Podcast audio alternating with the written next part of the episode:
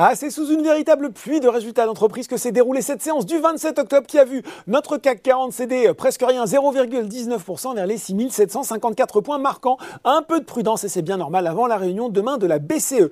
Aux États-Unis, ça temporise un peu aussi, en tout cas pour le Dow Jones, après avoir atteint euh, des niveaux records hier, l'indice recule de 0,4% vers les 35 626 points, quand le Nasdaq, eh bien lui, il grimpe de 0,4% vers les 15 295 points grâce aux bons résultats dévoilés par les géants de la tech à l'image de Microsoft et Alphabet. Ça va mal. En revanche, pour Robin des Bois, la plateforme de courtage grand public Robinhood qui cède 10%, la faute à des résultats décevants marqués par le fort ralentissement des transactions en crypto-monnaie, une importante source de revenus pour l'entreprise. Allez, on s'intéresse aux meilleures progressions sur le marché français. Eh bien, Seb, c'était plus que bien aujourd'hui. Euh, des bons trimestriels et une prévision de chiffre d'affaires rehaussée pour 2021. Le spécialiste du petit électroménager qui prévoit une croissance des ventes publiées autour de 14% contre supérieur à 10% auparavant. Score aussi s'est distingué. Le rassureur a séduit en annonçant le lancement d'un programme de rachat d'actions de 200 millions d'euros et une perte nette de 41 millions d'euros. Alors certes, c'est dans le rouge au troisième trimestre, mais c'est moins élevé qu'attendu par les analystes. Sodexo aussi avait de l'appétit grâce à un retour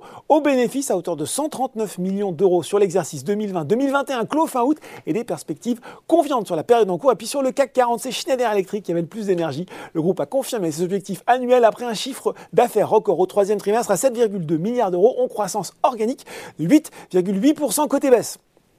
Séance éreintante hein, pour DBV qui a cédé à plus de 20% à l'occasion de trimestriel. La biotech a publié un point sur les dossiers réglementaires qui laisserait présager de nouveaux retards pour l'autorisation de mise sur le marché de son patch Viaskin Peanut aux États-Unis et en Europe.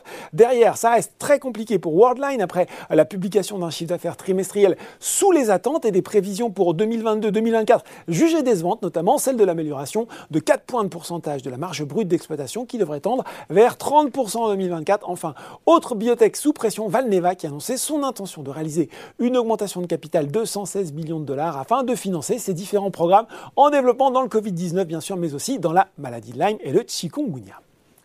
Voilà, c'est tout pour ce soir. En attendant, n'oubliez pas tout le reste de l'actu éco et finance et sur Boursorama.